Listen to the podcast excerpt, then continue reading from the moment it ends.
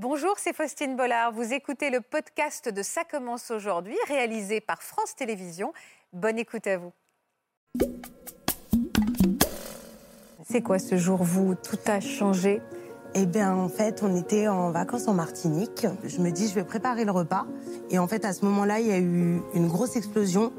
Et euh, je me suis retrouvée, en fait, euh, à m'embraser pendant 5 secondes. Autant pour lui que pour moi, ça a été vraiment tellement un choc. On s'est dit que vraiment, on aurait pu se perdre. Je me suis rendu compte de la chance que j'avais de l'avoir. En fait, 15 jours après notre séparation, je me suis aperçue que j'étais enceinte de presque 3 mois. Et puis, arrivé à presque la fin, je me dis ah, il y a un souci. on passe à un handicap lourd, voire très lourd. Donc là, on nous propose euh, une interruption médicale de grossesse et on nous laisse le choix. Un choix terrible. Il a été présent? Très présent. Il est passé de, euh, du papa enfant et euh, du conjoint qui avait tendance à se reposer sur moi, au pilier, à celui qui me soutient, qui prend sur lui sa douleur pour accueillir la mienne. On était vraiment liés par euh, la douleur, par la souffrance et par euh, cette décision qu'on avait prise ensemble. On s'est remis ensemble à partir de ce moment-là. J'ai ce souvenir de voir la moto dans le ravin, par terre. Et donc j'avais le médecin du SAMU qui était de l'autre côté du rencard et il m'a dit on craint qu'il ne sente plus ses jambes. Ce jour-là, j'ai vraiment cru le perdre en fait. Est-ce que vous me diriez que vous êtes encore plus amoureuse aujourd'hui? Oui, ça c'est sûr.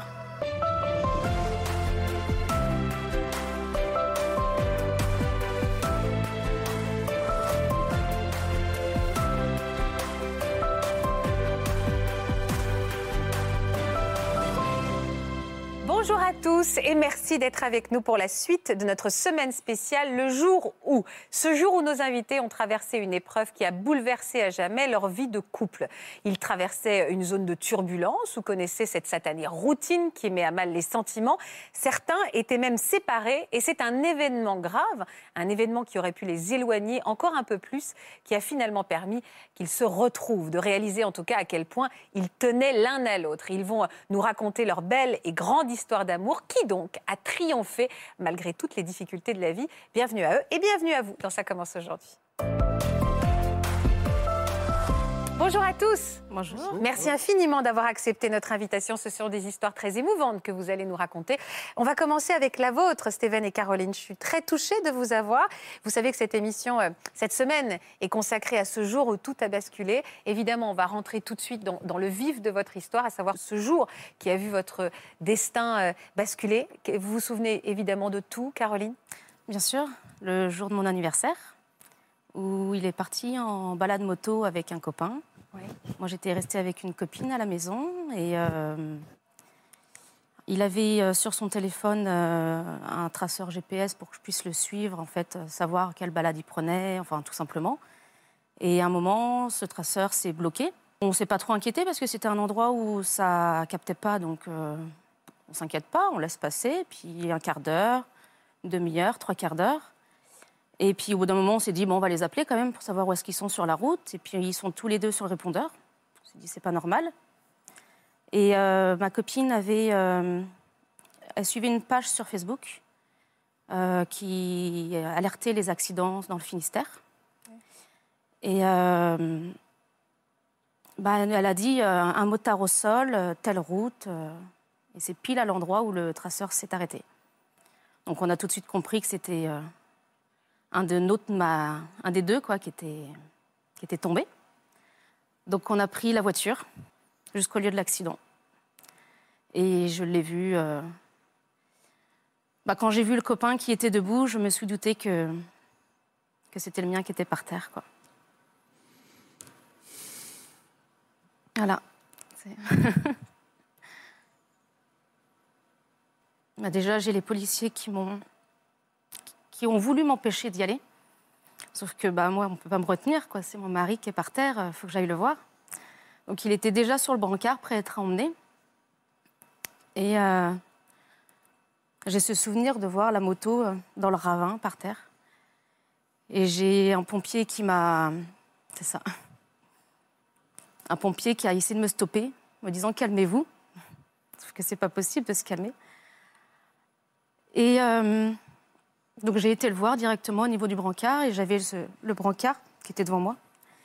Et je me souviens lui avoir dit qu'est-ce qui s'est passé? Il m'a dit j'ai fait le con. Et il s'est rendormi parce qu'il était sous morphine. Et donc j'avais le médecin du SAMU qui était de l'autre côté du rencard et je lui ai demandé ce qu'il s'est... Bah, ce qu'il avait. Et il m'a dit on craint qu'il ne sente plus ses jambes. De quoi vous vous souvenez, vous, Stéphane? Rien du tout. Euh, de ce moment-là vous lui avez parlé? De ce moment vous avez parlé à votre épouse Vous nous en souvenez J'en ai aucun souvenir. Moi, j'ai le seul souvenir, c'est de partir de chez moi avec euh, mon ami. On, on s'est arrêté à la station-service pour faire plein des motos parce qu'on avait de la route à faire. Et arrivé à un stop, on prend la dit euh, route et stop après. J'ai aucun souvenir. C'est compliqué ça? Au début, oui, parce que j'aimerais bien savoir euh, exactement comment ça s'est passé. On a, avec des, une psy, on avait travaillé là-dessus. Et non, ça ne veut pas venir. Zéro souvenir. Le seul souvenir que j'ai, c'est le lendemain matin euh, à l'hôpital, me réveiller avec euh, l'intubation et me demander ce que je faisais là. Voilà. Vous avez cherché à savoir ce qu'il avait exactement, votre époux? Oui, bah, j'ai hum, tout de suite euh, j'ai prévenu la famille. Donc avec mes beaux-parents, on a été à l'hôpital, sauf que bah, on ne pouvait pas le voir. Donc pareil, c'était on ne sait pas, il faut qu'il passe des examens. on nous a dit que oui, la colonne était touchée et qu'il y avait des risques de paraplégie, mais voilà, on ne savait pas. Il fallait, fallait opérer. Donc on nous a laissés dans une petite salle et on nous a dit en fait qu'on ne pouvait pas le voir de toute façon avant le lendemain. Donc euh, on est rentré à la maison et j'ai appelé toute la nuit pour savoir où ça en était. Six heures d'opération, donc autant dire qu'on ne dort pas de la nuit du tout. Et dès l'ouverture en fait des visites, euh, j'étais là-bas. Il fallait que je le voie, quoi. C'était quand tout ça? Bientôt 4 ans. La plaie est encore à vif. Hein ouais, quand euh, j'arrive à en parler plus facilement. Mais euh, c'est difficile parce que ce jour-là, j'ai vraiment cru le perdre en fait. Pour vous faire redonner le sourire. Est-ce que vous me diriez que vous êtes encore plus amoureuse aujourd'hui? Oui, ça c'est sûr. Alors pour vous permettre de reprendre un petit peu vos esprits, on va regarder quelques images qui retracent maintenant votre histoire d'amour, puisque c'est donc de votre couple qu'on va parler maintenant. En 2012, lorsque Caroline et Steven se rencontrent sur les réseaux sociaux, le coup de cœur est immédiat. Le couple emménage dans une maison de campagne en pleine nature et décide quatre ans plus tard de se dire oui pour la vie. Pourtant, derrière ce bonheur apparent, les amoureux s'installent peu à peu dans une routine où chacun vit dans sa bulle. Steven se consacre à sa passion pour la moto tandis que Caroline met toute son énergie dans son travail et l'entretien du jardin. La vie du couple qui communique de moins en moins est faite de non-dits et de malentendus, ce qui les empêche de s'épanouir. C'est fou parce qu'on a l'impression, je ne sais pas ce que vous en pensez, Natacha, mais pas, vous n'êtes pas les mêmes personnes. Et d'ailleurs, vous ne regardez pas ces images avec un grand sourire. Oui, parce que ça, ça nous rappelle un peu euh, l'erreur qu'on commettait. Alors, c'est quoi cette erreur que vous commettiez? De ne pas se parler, de rester vraiment dans cette routine euh, de tous les jours, c'est-à-dire métro, boulot, dodo que chacun avait un peu ses activités. Euh. Pas ensemble, vous n'aviez pas forcément de passion Non, pas ensemble, non, non, du tout. Donc c'est quand on euh, devient colocataire? Oh, peut-être pas à ce, point-là, mais... Euh, presque. Oui, presque. On a eu, on a eu une période oui. Oui, oui. Mm. Comment vous expliquez que votre, vous avez laissé la routine prendre le pas sur votre amour? C'est difficile à dire. Comme beaucoup de couples, le non-dialogue peut-être aussi, et puis de vraiment pas se consacrer l'un à l'autre. De, bah pour lui, par exemple, c'est vrai qu'il était tellement passionné par sa moto que dès qu'il avait du temps libre, il y était. Et donc on oublie la vie de couple à côté de ça. Qui était vraiment, selon vous, un peu plus responsable de cette routine? Oh, certainement moi. Parce que vous fuyez dans votre passion, ça fait plaisir à Caroline que vous le reconnaissiez. c'est déjà un pas. Euh, vous le. Euh, vous le, enfin, comment vous dire, vous vous rendiez compte, vous, que vous fuyez quelque chose? Pas vraiment, pas vraiment, parce que elle aimait la moto aussi, donc au final, euh, non, je me confortais un petit peu là-dedans et j'avais pas vraiment de, enfin, si elle me faisait quand même quelques réflexions par moment, mais pas non plus au point de d'avoir besoin de changer. Et dans l'intimité aussi, ça devenait un peu plus classique? Tout à fait, complètement même. À quel point? C'était c'était mécanique en fait. C'était voilà, c'était euh, à faire ou ou pas à faire. C'est arrivé qu'il y a eu des, les- des, des laps de temps euh, très longs euh, dans l'intimité. euh. quand je dis oui, du coup, ça est arrivé, oui, très long. C'est-à-dire combien de temps vous êtes resté sans faire l'amour? Oui, il y a bien une fois, on n'était pas loin de deux mois. Pas loin. On se regardait pas assez. Non, c'est ça. Vous en parliez ensemble? Non, c'est là le problème. Il y avait un tabou. Oui. Vous ne vous épanouissiez plus, vous, dans cette sexualité, Caroline? Non, c'était quoi? C'était c'était routinier. C'était euh, oui. Il n'y avait plus de jeu, quoi. Voilà. Il n'y avait plus de, de chercher, euh, chercher à provoquer le désir, en fait. Il n'y avait plus ça. Quand je vous écoute, j'ai l'impression qu'il y a... Vous étiez un peu installé là-dedans, vous aviez un peu la flemme d'aller vous battre aussi. Pantouflard. Pantouflard, c'est ça. Il y a un peu de ça? Tout à fait. Vous ennuyez un peu, quoi? Ah oui. Mais vous continuez à vous... Vous, vous aimiez encore? Oui, puisqu'on était, on était, malgré tout, on était très bien l'un avec l'autre, quoi. C'était pas le. Heureusement qu'il n'y a pas que ça qui forme, qui fait un couple, mais euh, non, on avait quand même les mêmes, euh, une même direction, on va dire, malgré tout. Je fais un point. Natacha, est-ce que vraiment on dit que la sexualité est le reflet du bon fonctionnement du couple ou de la complicité des amoureux? Est-ce que c'est le cas? Bah, Alors, déjà, il faut comprendre que la. Alors, déjà, je vais vous répondre et puis peut-être après un mot sur la routine, cette fameuse routine. hein. Euh, oui, ça peut être le reflet, mais il faut savoir que c'est pour tout le monde pareil. La sexualité, c'est pas euh, le nirvana tous les jours et toute l'année et tout. euh, Il y a des périodes avec, il y a des périodes sans. C'est pas ça qui est très grave. On peut pas avoir du désir tout le temps, euh, toute la, enfin voilà, tout le temps. Ce qui est important, c'est d'en parler. C'est-à-dire de se dire ah bah ouais en ce moment c'est vrai que j'ai un peu une panne de désir mais c'est pas pour ça que je t'aime pas. Ça, c'est ça qui va être important. Et c'est comme la routine. hein. Là non plus, ça peut pas être le feu d'artifice tous les jours. C'est illusoire de penser que euh, on- il y aura pas de routine. Ça fait partie de la vie. Ça fait aussi partie de la construction du couple. Mais ce qui compte, c'est de, vous l'avez dit d'ailleurs, c'est de garder le lien, c'est le dialogue, c'est de pouvoir se le dire, et aussi de garder quand même des activités communes, des choses qui vont vous réunir. C'est-à-dire que moi, je suis très frappée de ce que vous, disiez tout à l'heure, hein, les deux voies parallèles, hein, c'est ce que vous avez relevé, Faustine. Ça, ok, on a tous des, des choses qui nous appartiennent, mais c'est important de pouvoir se rencontrer sur certaines choses. Et donc, il y a eu ce jour de l'acc- l'accident euh, que vous m'avez raconté. À quel moment déjà vous vous êtes retrouvés Vous avez senti Caroline à vos côtés? À quel moment Voilà, au moins vous avez été réunis, vous aviez à nouveau retrouvé vos esprits. C'était quand? À l'hôpital? Euh, oui, à l'hôpital. Alors moi, le problème, c'est que la première semaine, je m'en souviens pas. Euh, dans l'état où j'étais, euh, j'étais sous, sous morphine, donc ça m'a zappé la première, première semaine. Ensuite, c'est quand bon, elle est, venait me voir tous les jours. Voilà, toujours très présente. Moi, j'arrivais dans un Ça vous étonne, ça? Plus têtu que moi, je ne pensais pas que c'était possible. Voilà. C'est-à-dire, pourquoi elle s'est C'est-à-dire qu'elle, têtue, elle se bat- je voyais bien qu'elle, euh, dès que j'avais un moment de doute, elle était toujours là pour, euh, pour moi, pour me soutenir, pour, euh, pour essayer de répondre à d'éventuelles questions que j'avais euh, sur un futur très proche, en fait. C'est surtout ça. Qu'est-ce qu'on allait devenir? Parce qu'on vous a appris donc que vous alliez perdre l'usage de vos jambes. Mais Et dans ces moments-là, Caroline a tout de suite fait bloc? Pratiquement. Pratiquement, oui. oui, oui. Elle a été. euh, Oui, elle a été. Elle a été mon pilier. Je peux pas dire autrement. Elle a été mon pilier. C'est sans elle, je ne serais pas arrivé là où j'en suis maintenant. Vous avez eu peur de la perdre à cause Oui. de ça? Bien sûr.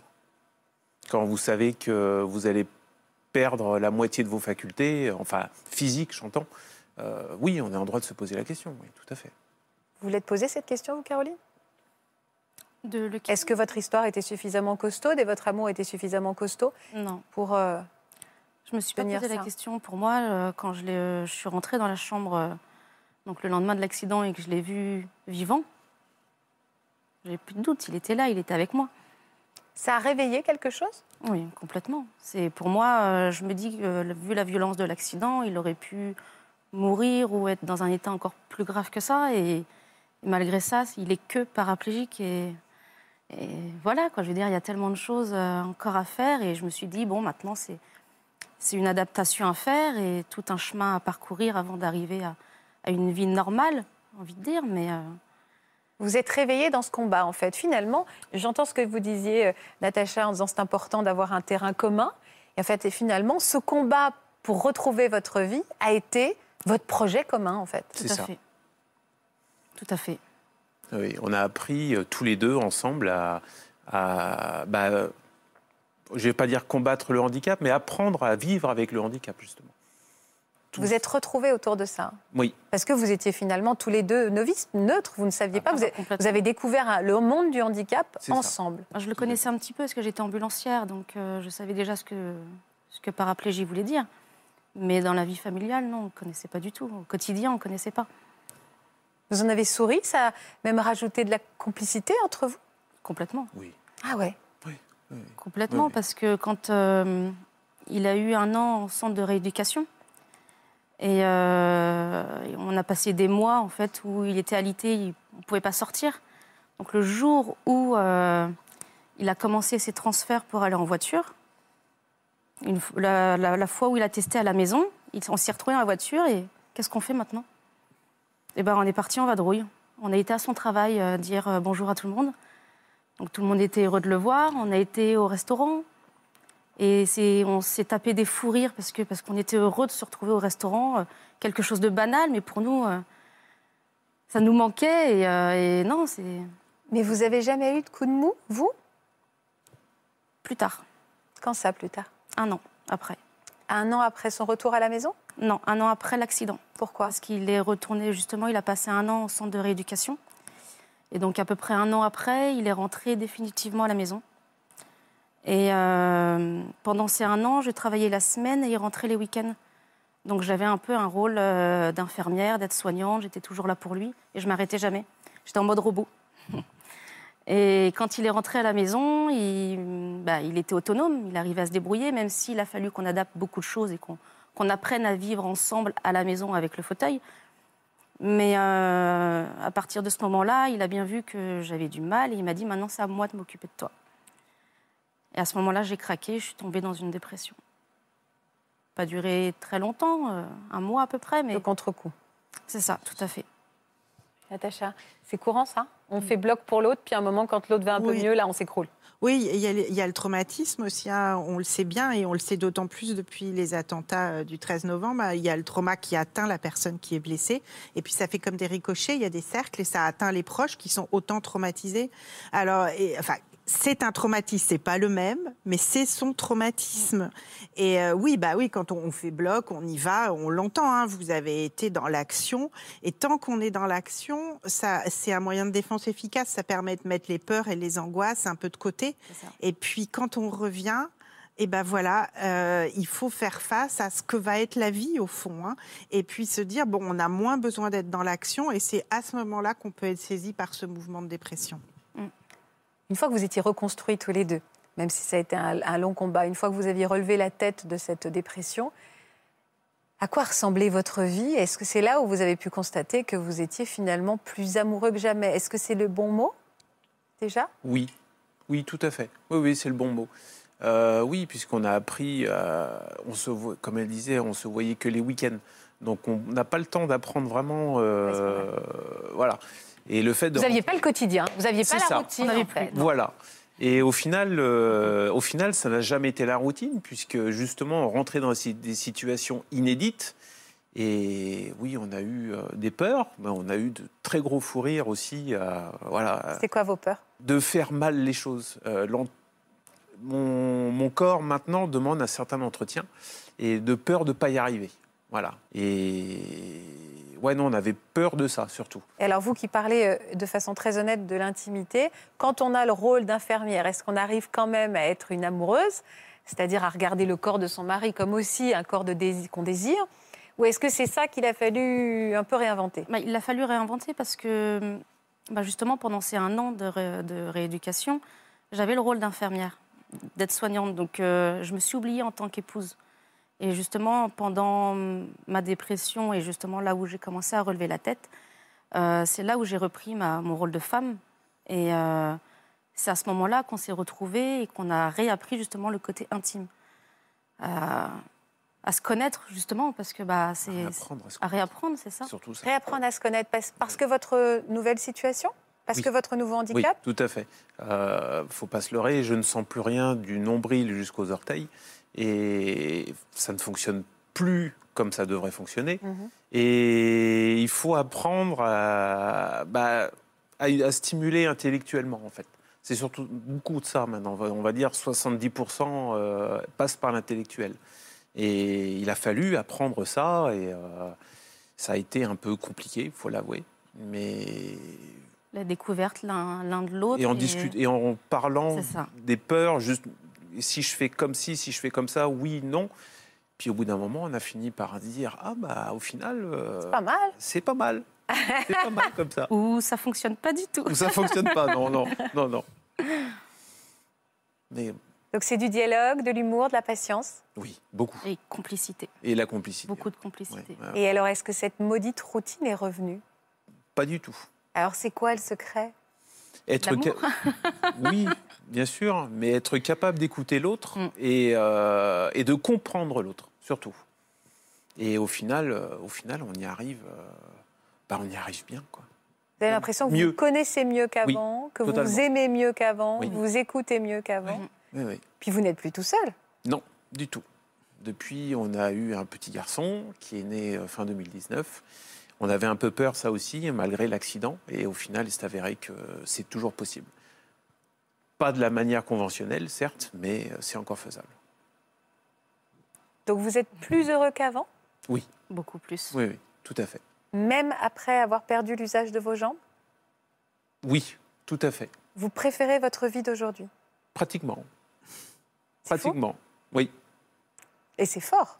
Ah oui, oui, tout à fait. Oui, oui. Mais c'est vrai que oui, on préfère, euh, on préfère notre vie maintenant que, euh, que d'avant. Vous êtes d'accord, Caroline? Totalement. Vous ouais. n'avez aucune nostalgie de la vie d'avant?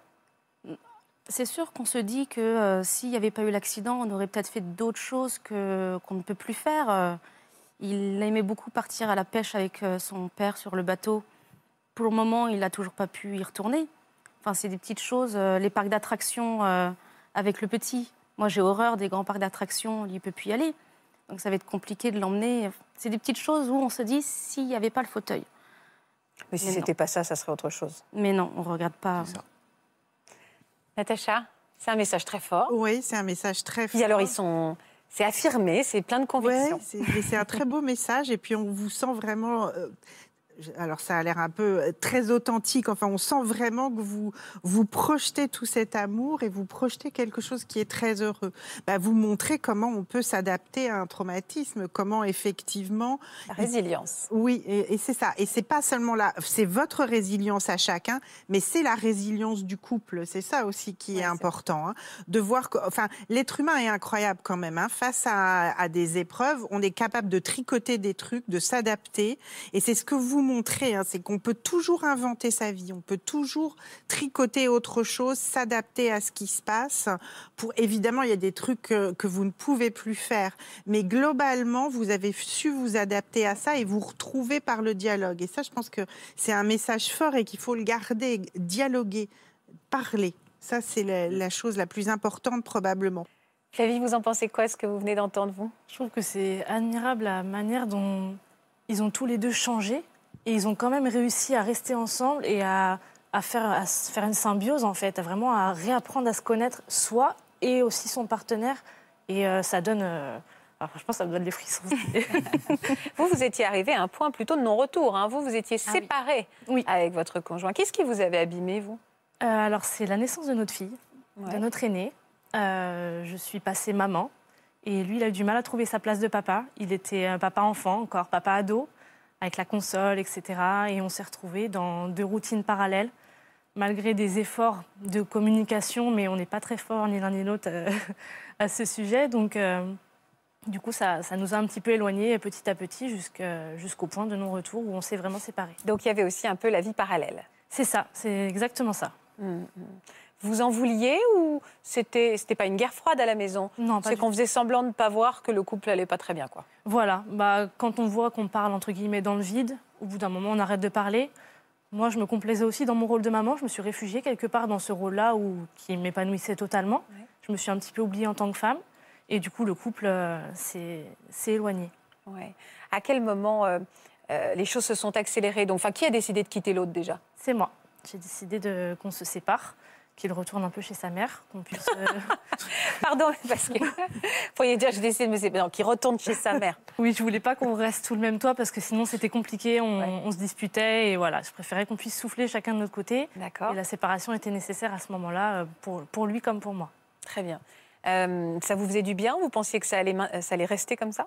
Alors, j'avais pas dans l'optique de me remettre avec lui à ce moment-là parce que j'attendais vraiment un, un gros changement. Parce qu'en général, les efforts, ça dure 15 jours, 3 semaines.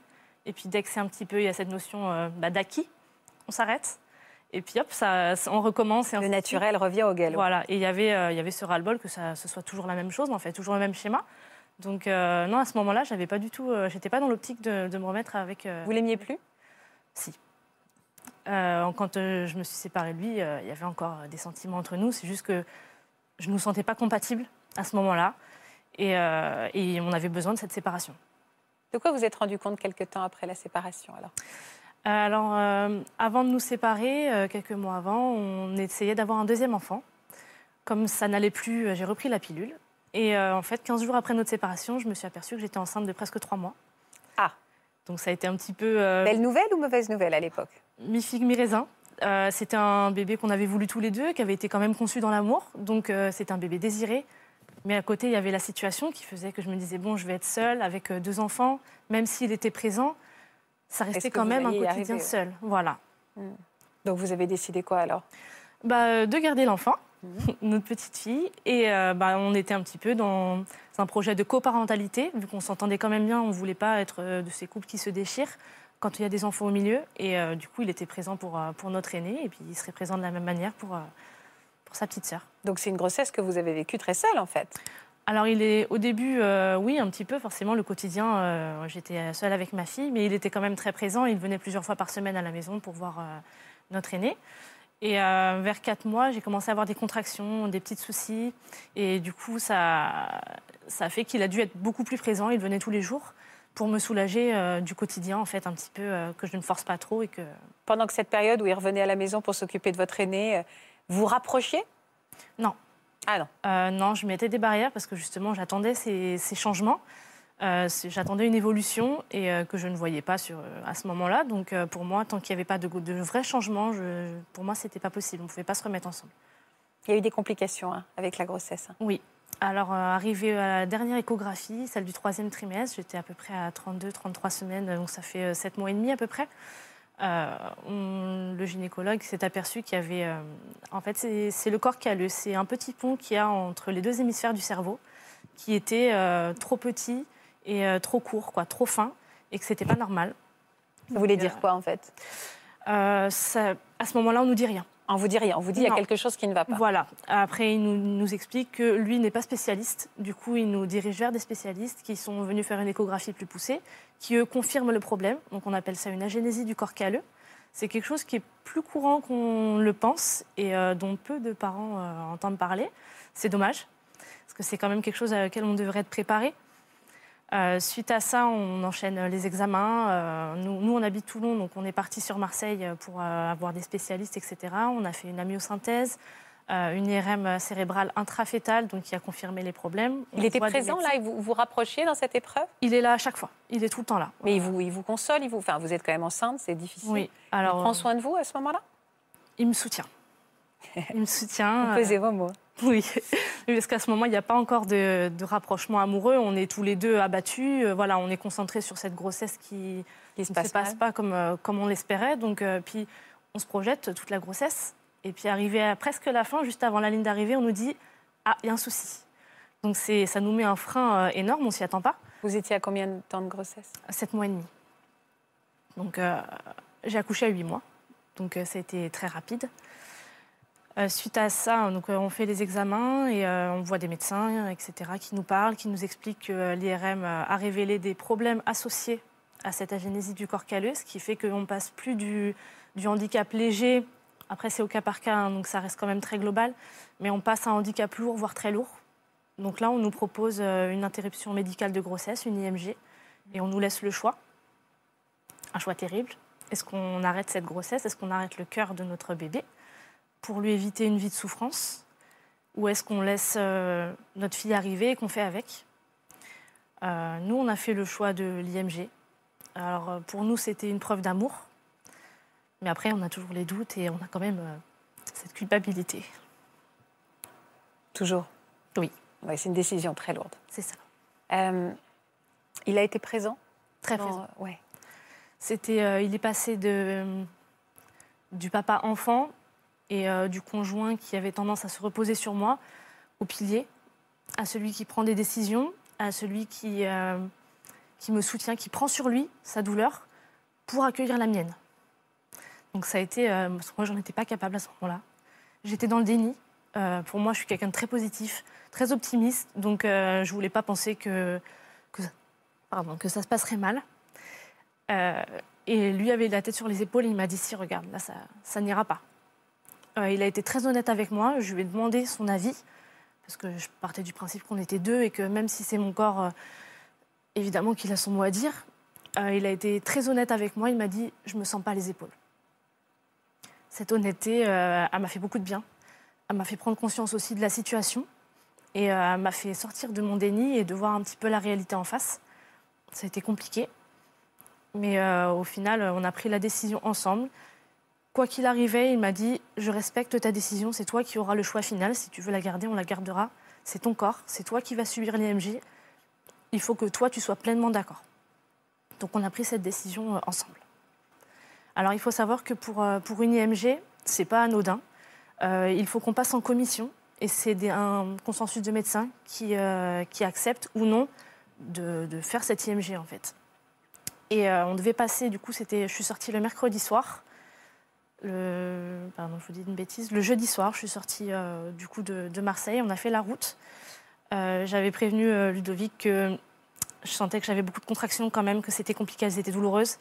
Je me doutais que le travail était proche. Et le lendemain matin, on devait passer en commission sur les coups de 9 h. J'ai perdu les os dans la nuit, donc vers 5 h du matin. Donc là, ça a été ça a été un peu le bazar parce que on se dit on n'est pas encore passé en commission. Moi, j'ai cette envie euh, d'avoir ce bébé, malgré tout. Je me dis, j'aurais pas besoin de prendre cette décision qui est terrible. Elle va arriver, on sera obligé de faire avec. Ludovic, il n'a pas du tout réagi de la même manière. Il était un peu paniqué, il était très fermé parce que pour lui, la décision était prise. Et euh, Vous voulez pas revenir dessus? Voilà, c'était pour lui, il se voyait pas accueillir ce bébé à ce moment-là. En plus, sachant qu'on avait arrêté notre décision. Mais alors, qu'est-ce- comment ça s'est passé alors? Eh ben, il y a des protocoles d'urgence pour, euh, pour tout ça. Et puis euh, l'accouchement, le travail a quand même été un petit peu long. J'ai accouché qu'à 17h le lendemain. Donc on a eu le temps de passer en commission. Et vers 13h30, on a, on a subi cette IMG. Est-ce que vous voulez nous raconter ou pas? Alors, euh, c'est un peu le même principe euh, qu'une césarienne. Moi, je comparais ça à ça pour euh, l'installation. On a, donc, je suis allongée sur, sur- je ne sais pas si c'est une table ou un lit, voilà, le- l'endroit où je vais subir l'IMG. Euh, Il y a un drap qui est devant moi, donc je ne vois pas ce qui se passe de l'autre côté. Ludovic est à ma tête. Euh, lui, il sèche mes larmes parce que moi, je le vois pas. Euh, c'est vraiment une journée qui est un petit peu floue. Mais euh, je sais qu'il essuie mes larmes et qu'il me parle, etc., qu'il est très à l'écoute qu'il transmet ce que je dis aussi aux médecins, parce que euh, moi j'ai subi une péridurale pour pouvoir être anesthésiée et subir cet acte. Euh, de l'autre côté, on a euh, les médecins, euh, les gynécologues, etc., qui savent faire l'anesthésiste, tout ça, pour, qui a préparé aussi les produits pour faire l'injection. Donc l'IMG, c'est euh, pour, pour nous, je ne sais pas s'il y a d'autres techniques, mais pour nous, ça a été une piqûre en fait d'un produit qui arrêtait le cœur de notre bébé dans le cordon ombilical. Est-ce que vous avez voulu voir votre bébé? On était, euh, on était que la sage-femme, la puricultrice qui récupérait notre bébé et nous deux. C'était très intimiste. Euh, beaucoup dans le respect. euh, la sage-femme, euh, alors je ne pourrais pas me rappeler qui c'était parce que voilà, c'est très flou, mais vraiment, elle a été extraordinaire, d'une douceur. et du coup, voilà, on- ils ré- ils récupèrent notre bébé, ils l'emmènent dans une petite couverture et ils vont l'habiller parce qu'on a quand même choisi les tenues, la tenue de naissance, etc. Et il nous amène notre bébé à ce moment-là, habillé avec son petit bonnet, enveloppé d'une couverture. Et là, vous avez pu lui dire au revoir à votre petite. Oui, on a souhaité la voir parce qu'il nous pose la question est-ce que vous voulez la voir ou pas? Euh, Ils nous ont laissés seuls. Ils nous ont dit vous prenez le temps qu'il vous faut. Nous, on avait euh, nos parents et ma sœur et ma sœur euh, en dessous de moi qui étaient en salle d'attente, qui étaient là en soutien, même s'ils ne pouvaient pas être avec nous. On a pris une bonne heure tous les deux avec notre fille pour pouvoir lui dire au revoir, pour pouvoir lui demander pardon, parce que c'est quand même très difficile à prendre comme décision. Euh, on a pris aussi des photos parce qu'on a souhaité, euh, peut-être pas tout de suite, mais avoir des traces parce qu'on avait peur d'oublier. C'est quand même très court cet instant qu'on a avec notre enfant. Et euh, après, nos parents sont rentrés. ils ont pu aussi dire au revoir à cette petite qu'eux aussi avaient attendu. C'est quand même ça a touché toute notre famille. Ça a été terrible pour tout le monde. Autant pour mes parents qui se sentaient impuissants de ne pas avoir pu protéger leur enfant. Et qui, voilà, qui, qui souhaitaient dire au revoir à leur petite fille aussi. Êtes courageuse. Et alors, vos couples, votre couple, dont on est venu parler aujourd'hui? Eh ben, au moment où on est tous les deux avec notre fille, euh, Ludovic l'a- l'avait dans les bras. Il me l'a redonné et il lui a fait un bisou sur le front et euh, nos regards se sont croisés et ça a été. euh, il y a eu une fusion à ce moment-là. On était vraiment liés par la douleur, par la souffrance et par cette décision qu'on avait prise ensemble. Et euh, ça, voilà, on s'est embrassés à ce moment-là, on s'est remis ensemble à partir de ce moment-là. Est-ce que ce ne serait pas le cadeau de départ de votre fille? Alors nous, on a toujours pris ça comme un cadeau, justement. C'est le mot juste. Euh, elle nous a ressoudés, elle a aussi ressoudé notre famille, parce que dans les familles, il y a toujours des petites rancœurs, des petites disputes, etc., des choses qui traînent et dont on ne parle pas forcément, mais qui, qui abîment les relations. Et là, ça a fait, euh, bah, ça, ça a tout effacé. Et tout le monde a fait bloc autour de nous. Et c'est vrai que ça, ça nous a tous soudés, et, euh, et ça, c'est vraiment un beau cadeau. Et alors, du jour au lendemain, votre histoire a repris. Oui. Euh, moi, je suis restée euh, du coup cette nuit-là à l'hôpital pour les soins classiques. Il est rentré du coup parce qu'on avait quand même notre aîné. Et, et on m'avait dit pendant cette nuit-là, si vous voulez revoir votre fille, vous, voilà, vous n'avez qu'à sonner et on vous l'amène. J'ai pas souhaité la revoir parce que je me suis dit que j'aurais beaucoup trop de mal à la laisser partir une deuxième fois. Euh, J'ai préféré voilà, faire ma nuit. Euh, il nous propose euh, un, petit médicament pour essayer de dormir, etc. Et voilà, le lendemain, des psychologues sont venus dans ma chambre, m'ont proposé de discuter. J'étais un petit peu fermée à ce moment-là, je ne savais pas quoi dire. Parce que, bah, quoi dire? Il n'y a, pas de mots hein, pour, pour, décrire, pour décrire ce trop-plein d'émotions qu'on a. Plus la chute d'hormones, après la, grossesse, etc., après l'accouchement, c'était un petit peu difficile à gérer. Et puis ensuite, je rentre chez moi, Ludovic vient me chercher et on rentre. Comme si de rien n'était Je ne parle pas par rapport à votre fille, je parle Oui, par rapport à votre couple. Euh, pas comme si de rien n'était, parce que bah, on, est, on est très abîmés par ce qui se passe, mais euh, on a une petite fille qui nous attend et euh, qui, elle, a le sourire, a la patate. Et puis bah, la vie n'arrête pas d'avancer. Donc bah, il faut prendre sur soi et puis continuer d'avancer et se remettre dans un quotidien différent, tout en gardant, essayer de trouver un équilibre avec notre fille. On va écouter la vision des choses de Ludovic, qui lui aussi nous a raconté euh, son ressenti. Bonjour, moi c'est Ludovic. Quand on s'est séparé avec Flavie, j'ai ressenti beaucoup de peine et de tristesse. Puis quand on a découvert qu'elle était enceinte, ça a été un grand bonheur. J'ai voulu être impliqué dans cette grossesse malgré notre séparation car je voulais qu'elle sente qu'elle n'était pas seule et que j'étais présent pour elle. Quand on nous a appris que notre bébé tant attendu avait de graves problèmes de santé, j'ai ressenti beaucoup de tristesse et de chagrin. L'IMG représentait pour moi la décision de toute une vie.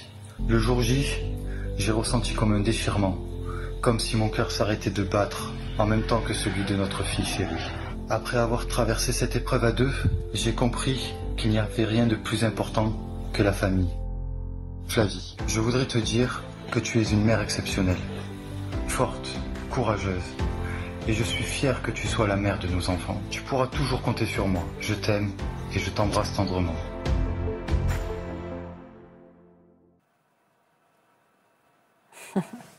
Il m'avait pas prévenu. hein. Vous êtes plus amoureux que jamais? Oui. Et surtout, on est soudés. Parce qu'avant, on était. euh, bah, C'était tout, tout l'inverse. On avait des problèmes de communication, on ne parlait pas. Et, euh, et aujourd'hui, c'est totalement différent. On n'est pas. On est revenu sur la même planète. En quoi il a changé votre, Votre amoureux? Il est devenu papa, pour, euh, voilà, à part entière déjà pour, euh, pour nos enfants. Aujourd'hui, on a eu deux petits garçons après, après la perte de notre fille. Vous lui avez donné un prénom à votre fille? Oui, elle s'appelle Julia. Julia. Donc après le départ de Julia. C'est ça. Et il est devenu papa et je pense qu'il a, il a mûri, énormément mûri. Et, alors ça a pris du temps pour lui aussi parce que bah, on n'a pas vécu euh, l'après de la même manière. Euh, on a eu une autre séparation euh, à la naissance de notre premier fils parce que justement il avait encore des barrières, il avait encore une retenue et qui nous a séparés parce que moi j'étais très heureuse d'avoir mon fils enfin dans mes bras. Voilà, après tout ça, c'était un peu la réconciliation avec moi-même aussi. Et du coup, on n'a pas vécu les choses de la même manière. Et, et ça nous a séparés, mais dès que dès qu'il a pu euh, s'ouvrir et, euh, et puis bah, devenir vraiment pleinement euh, papa de notre fils, euh, bah, voilà. tout est revenu. Natacha, je vous ai vu très émue. hein. Oui, bah, Ce récit est bouleversant. Oui, oui. oui, oui, c'est bouleversant, oui, oui. Euh, bah, il arrive effectivement que face à un deuil, vous l'avez dit, on se réunit autour de la douleur. Alors ça peut être l'un ou l'autre. hein. Ça peut être effectivement une séparation, mais on peut effectivement se réunir autour de cette douleur, d'une douleur. Et puis dans un moment de crise, enfin crise de drame comme ça, on se découvre, chacun se découvre, se découvre des ressources qu'on ne savait pas avoir. Et on peut aussi être impressionné par l'autre, être touché par l'autre qui brutalement, vous dans le cas de votre mari, il a grandi d'un coup et il a pu être cet appui pour vous. Et je pense que dans, alors c'est imprévisible, on ne peut pas, on ne sait jamais, à, mo- à moins d'être confronté à un tel drame, comment on va pouvoir réagir. Mais il arrive que effectivement ça puisse euh, ressouder un couple. hein. Et quant à cette décision terrible, je pense que vous l'avez travaillée depuis, mais il faut savoir que c'est une décision de parents, au fond, qui est de protéger cette petite fille et de lui épargner des, des souffrances terribles. C'est ça. C'est ça, et je pense que c'est ce qu'il faut que vous, certainement, vous l'avez travaillé, mais il faut que vous le reteniez en vous. ça. Oui. Après, il y a une culpabilité qui reste. Bien sûr, je euh, comprends. Autant pour lui que pour moi, c'est. euh, Quel message vous êtes venu apporter sur ce plateau en fait? Qu'est-ce que vous avez envie de dire à ceux qui nous regardent? Alors euh, aujourd'hui, même si la douleur euh, est là, elle reste. hein. Euh, ça fait 4 ans que c'est arrivé.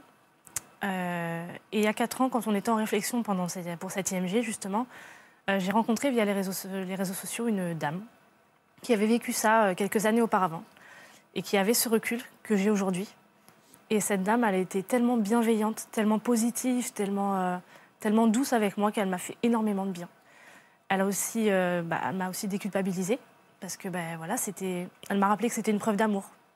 Parce que ce choix qu'on faisait, c'était, c'était vraiment ça. On se disait, bah, nous, on souffrira toute notre vie pour pas qu'elle souffre. Et alors bon, après, euh, chacun, euh, ça c'est une décision qui est très personnelle et il n'y a pas de bonne décision ou de mauvaise décision.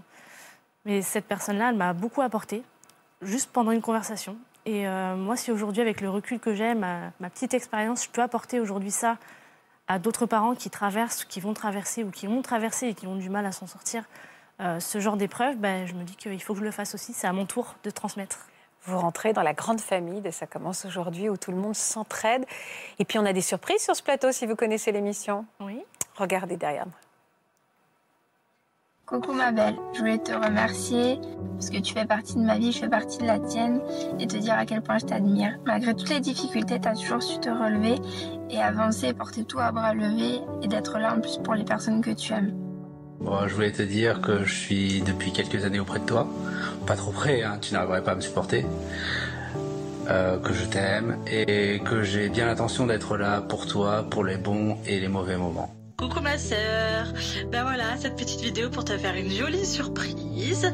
J'ai pas pu être présente, j'aurais trop aimé pour te serrer dans mes bras et te faire un gros câlin. On te soutient à fond dans toutes tes démarches, on est super fiers de toi. T'es quelqu'un de formidable, t'as des enfants superbes. Et je t'aime très très fort et je te fais plein plein plein de gros bisous. Et à très vite pour notre anniversaire. Je t'aime. Ah bah ça, il me l'avait pas dit non plus. vous êtes très entourés, très aimés. Alors Robert et Shannon, vous êtes très émus aussi. Oui, ouais. On a vu que ce jour où tout a basculé, ce sont des, dans des heures graves hein, que, nos, que, que nos invités aujourd'hui se sont réunis. C'est votre cas aussi, je crois. C'est quoi ce jour où tout a, tout a changé? Eh bien, en fait, on était en vacances en Martinique, parce que je suis originaire de là-bas, et euh, on était parti chez ma tante, euh, voilà, une petite semaine pour profiter. Et euh, on devait prendre le bateau le lundi, sauf qu'il y a eu un avis de tempête. Donc, euh, du coup, le bateau a été annulé et décalé au mardi. Euh, le dimanche, on avait passé une super journée avec mon cousin. On avait été à la randonnée, à la plage. voilà, c'était super. Et le soir, pour une raison que je pourrais même plus vous dire, on s'est disputé. Et sachant qu'on a tous les deux un assez fort caractère avec beaucoup d'ego et beaucoup de fierté. C'est honnête de le dire. bah, on, on se parlait plus. Ça faisait combien de temps que vous étiez ensemble? Euh, Ça faisait déjà 4 ans. 4 ans, hyper jeune. Hein? Ouais, ouais, ouais. Mais alors, routine aussi au bout de 4 ans? Bah, en fait, moi, je me reconnaissais un peu dans votre témoignage et aussi euh, celui de Flavie. C'est que, en fait, de mon côté, moi, c'était comme acquis. Je me disais, euh, il m'aime, il me quittera pas de toute manière. euh, donc, bon, j'ai pas forcément besoin de faire des efforts ou m'intéresser plus que ça à lui. On, on a emménagé très jeune ensemble. Donc, euh, voilà, on avait pris vraiment cette habitude de- d'être à deux.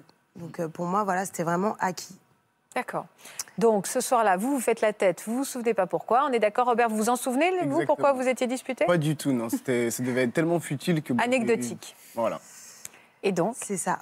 Et euh, du coup, bah, le lendemain, euh, on devait partir faire de la plongée. Sauf que, bah, avec le temps, euh, tempête, plongée annulée. Et moi, j'étais toujours très énervée. Donc, j'ai décidé de faire ma journée de mon côté et lui du sien. Donc, voilà, je vais rendre la voiture, etc. Et le soir, quand je rentre, je me dis, bon, le lendemain, on doit prendre le bateau. Faudrait peut-être qu'on se reparle. On va pas continuer comme ça. Sauf que je m'y prends très très mal et euh, du coup bah rebelote, on se redispute.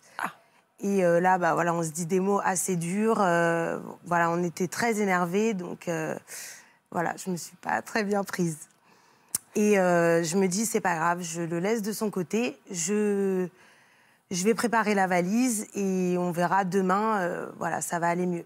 Donc pendant que je prépare la valise, je, pré- je- je me dis je vais préparer le repas.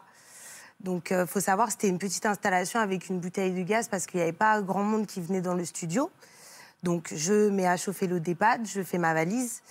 Et euh, cinq minutes après, je reviens pour, euh, pour pouvoir mettre les pâtes à chauffer. Et sauf qu'en fait, je me rends compte que derrière la gazinière, il y a des flammes bleues qui qui sont pas censées être là, en fait. Donc, moi, j'ai eu ce réflexe de me reculer et de me tourner. Et en fait, à ce moment-là, il y a eu une grosse explosion. Et euh, je me suis retrouvée en fait euh, à m'embraser pendant 5 secondes. Et, euh, et voilà, du coup, moi, je suis restée tétanisée. En fait, je n'avais pas bien réalisé sur le coup en fait ce qui, ce qui était arrivé. Mais qu'est-ce qui s'est passé en fait? Qu'est-ce qui s'est passé? C'est la gazinière qui a explosé? Bah, en fait, même les pompiers, ils n'ont pas su expliquer ce qui s'était passé. Mais euh, il y a dû avoir en fait une accumulation de gaz dans la pièce. Et euh, il y a quelque chose qui a fait que ça, Ça a flambé. Et ça a pris le feu. Mais ouais. vous étiez là, Robert, vous? Alors moi j'étais là, mais j'étais dans la pièce juste à côté, dans la chambre en fait. J'étais allongé dans le lit. Et euh, bah, à ce moment-là, euh, au moment de l'explosion, bah, j'ai entendu un gros boom. Et j'ai senti une vague de chaleur venir vers moi. Donc, pourtant j'étais quand même à 10 mètres peut-être. Et euh, voilà, du coup, euh, quand j'entends ce bruit, bah, je vais directement dans la cuisine en criant son nom, parce que je savais que s'était passé quelque chose. Et euh, bah, je la vois au milieu de la pièce, qui bouge pas, un petit peu choquée, tétanisée. Et euh, bah, je regarde son corps, je regarde ses jambes, parce qu'elle avait un short à ce moment-là. Et euh, bah, je me rends compte tout de suite qu'il bah, y a eu une explosion de gaz et qu'elle est brûlée en fait. Donc je l'emmène avec moi dans la salle de bain, donc à côté de la chambre. Je la mets sous l'eau. Donc je, me, je me suis dit je vais la mettre sous l'eau pour que bah, les brûlures refroidissent. Et euh, en attendant, moi en fait, j'avais pas bien compris. Je pensais qu'il y avait le feu en fait dans la cuisine. Donc je commençais en fait à taper de l'autre côté pour essayer de sortir. Ah, Donc je commençais à, à défoncer un petit peu la porte parce que je savais pas que ce qui s'était réellement passé en fait. Je, je l'ai vu et je l'ai pris directement. J'ai pas fait attention, regarder la bouteille de gaz ou pas. vous en souvenez de tout ça, là, ce qu'elle vous ra- qu'il raconte? Oui, oui, ouais. Parce que euh, moi, quand j'étais dans la douche, euh, j'avais, j'avais pas envie de rester toute seule. En fait, je voulais absolument rester près de lui, avec lui. Et euh, donc, du coup, je suis sortie de la douche, je suis revenue dans la chambre avec lui.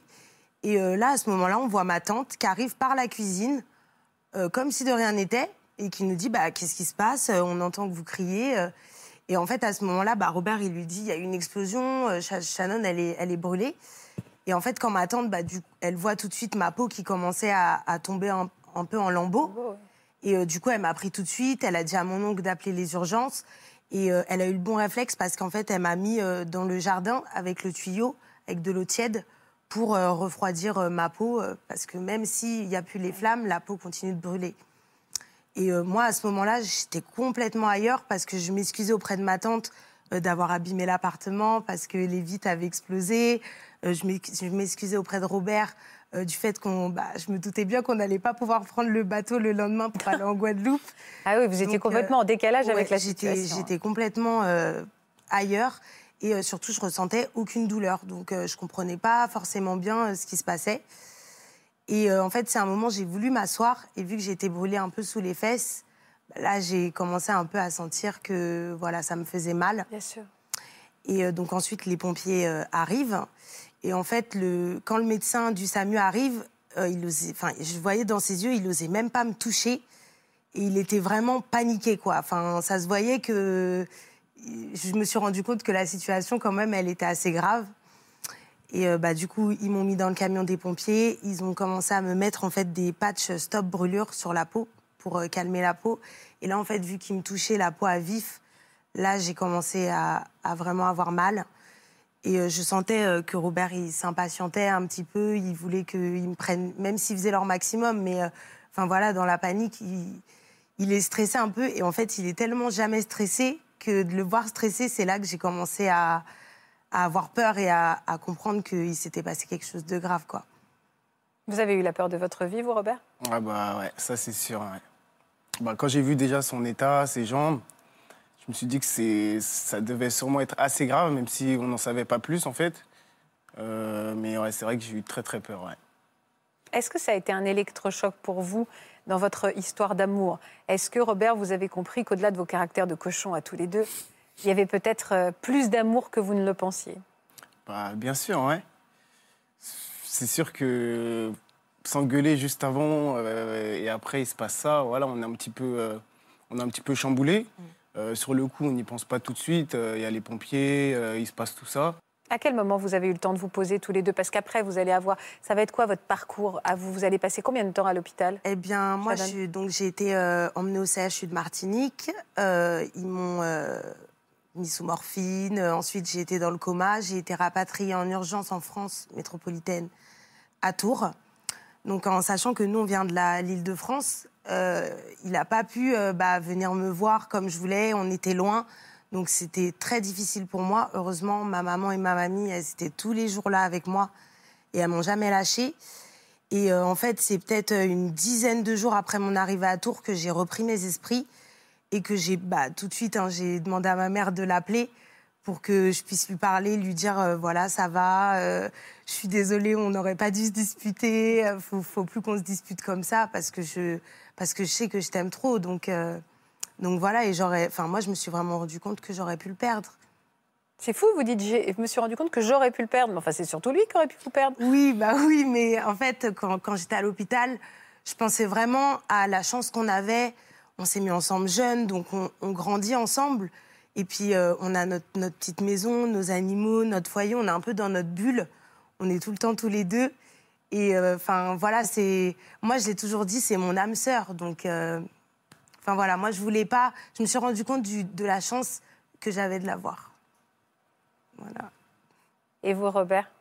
Bah, c'était exactement pareil. Euh, bah, c'est vrai que le petit laps de temps où j'ai pas pu la voir, euh, j'étais, j'étais très triste. Donc euh, je pensais, je pensais beaucoup à elle. Euh, je me remémorais euh, juste avant l'accident, bah, quand on s'est disputé, quand on s'est pris la tête, euh, quand on se parlait pas. Et euh, voilà, j'étais un petit peu déçu aussi de moi-même, hein, de, bah, de, de ma rancœur, de mon ego. Et, euh, et voilà quoi. Vous êtes mignons, vous êtes hyper mignons tous les deux. Merci, c'est gentil. Vous, avez, vous êtes hyper jeune, vous avez quel âge? 24 ans. Vous allez vous marier? Bah, Euh, Je vais beaucoup plus vite que vous. Moi, j'ai très envie d'être invitée à ce mariage parce que je vous trouve craquants tous les deux. Bah, Vous avez- sûrement, sûrement, un jour, ouais. Vous faites quoi alors ensemble aujourd'hui? Vous, vous partagez plus de choses qu'avant ensemble? Euh, oui, bah, on essaye de beaucoup plus communiquer. Euh, déjà, bah, à la sortie euh, de l'hôpital, au bout d'un mois, on a décidé de se paxer parce que on Pourquoi voulait rendre. on voulait rendre tout ça officiel et je pense que autant pour lui que pour moi, ça a été vraiment tellement un choc. On s'est dit que vraiment on aurait pu se perdre, donc on a dit, euh, enfin, pourquoi perdre, perdre plus de temps en fait, sachant qu'on est sûr de ce qu'on ressent l'un pour l'autre. Vous voulez des enfants? Oui, moi oui, je veux des enfants avec lui. Robert? Moi, j'aimerais bien aussi. Vous êtes prêts? Ça, je suis pas sûr. mais, euh, Vous faites quoi de plus ensemble euh, qu'avant? Ben, on s'est découvert euh, une passion commune. On fait des vidéos sur YouTube euh, où on parle un peu de la vie de couple, de comment on s'est rencontrés. Euh, on a aussi parlé de l'accident. Et je pense qu'il nous a permis, autant pour lui que pour moi, de. Parce qu'on on avait vraiment du mal à en parler. On préférait un peu euh, éviter le sujet. Et en fait, le fait de faire ces vidéos, ça nous a vraiment permis de, bah, de libérer notre parole. Moi, j'ai pu comprendre comment il a vécu euh, l'accident. Il a pu comprendre un peu mieux comment j'ai vécu l'accident. Et, et du coup, voilà. Et le fait de, de faire ces vidéos, bah, on s'amuse ensemble. euh, voilà, ça nous rapproche. Votre famille fait bloc autour de vous? Depuis l'accident, ouais. ouais. Au début, c'était un peu compliqué. euh, parce que bah, c'était le petit frère de ma meilleure amie de l'époque. Donc euh, voilà, ça n'a pas été forcément accepté ni de son côté ni du mien. Mais euh, maintenant, ouais, ils sont tous autour de nous. Ouais. La preuve, regardez derrière moi. Ma fille, j'ai peu de mots et beaucoup d'émotions à te dire combien je suis fière de toi. Tu as passé une épreuve terrible et d'ailleurs vous l'avez passée à deux. Tu t'es relevé du feu et tu t'es agrippé à la vie avec la force d'une lionne. Mais là, franchement, respect. Ne laisse jamais personne te dire que tu n'es pas une femme forte. Car tu nous as prouvé à tous que tu l'étais au-delà de nos espérances. Je t'aime, mon petit bébé. Un gros bisou à tous les deux. Et à bientôt.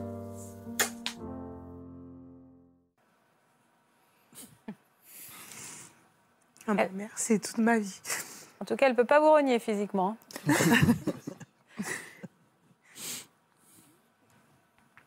Écoutez, moi, vous écouter m'a fait du bien, en fait. Ça rend optimiste. C'est vrai, hein Oui, oui, tout à fait. Puis ça dit des choses essentielles. Vous avez dit des choses essentielles. hein. Un couple, ça s'entretient. Et vous nous avez raconté des choses finalement assez complexes avec la- toute la simplicité de l'amour. Euh, donc c'était assez bluffant en fait de vous écouter. Vous avez transmis des belles ondes sur ce plateau. Merci donc de rentrer avec autant de force dans la grande famille de Ça commence aujourd'hui. Merci beaucoup d'avoir été avec nous. Prenez soin de vous et de vos amours respectifs. Embrassez Ludovic pour nous. Ce sera fait. Merci Natacha. Merci Faustine. Merci à vous d'être fidèle à France 2. Je vous rappelle qu'on se retrouve sur les podcasts de Ça commence aujourd'hui. Et puis on ne se quitte pas puisqu'on ne se quitte euh, pas. Et on ne se quitte pas puisqu'on se retrouve dans un instant sur France 2. Et demain à 13h50 pour un nouvel inédit. Je vous embrasse très fort. Passez une belle après-midi sur France 2. Vous aussi venez témoigner dans Ça commence aujourd'hui. L'un de vos proches a été assassiné et l'enquête a démontré que le meurtrier était son ami. Vous aviez déjà rencontré celui qui a commis ce crime, mais jamais vous n'auriez imaginé qu'il soit capable d'un tel acte. Pour une autre émission, vous avez été libéré après 20 ou 30 ans de prison et vous avez dû vous réinsérer dans la société. Si vous êtes concerné, laissez-nous vos coordonnées au 01 53 84 30 99 par mail ou sur le Facebook de l'émission.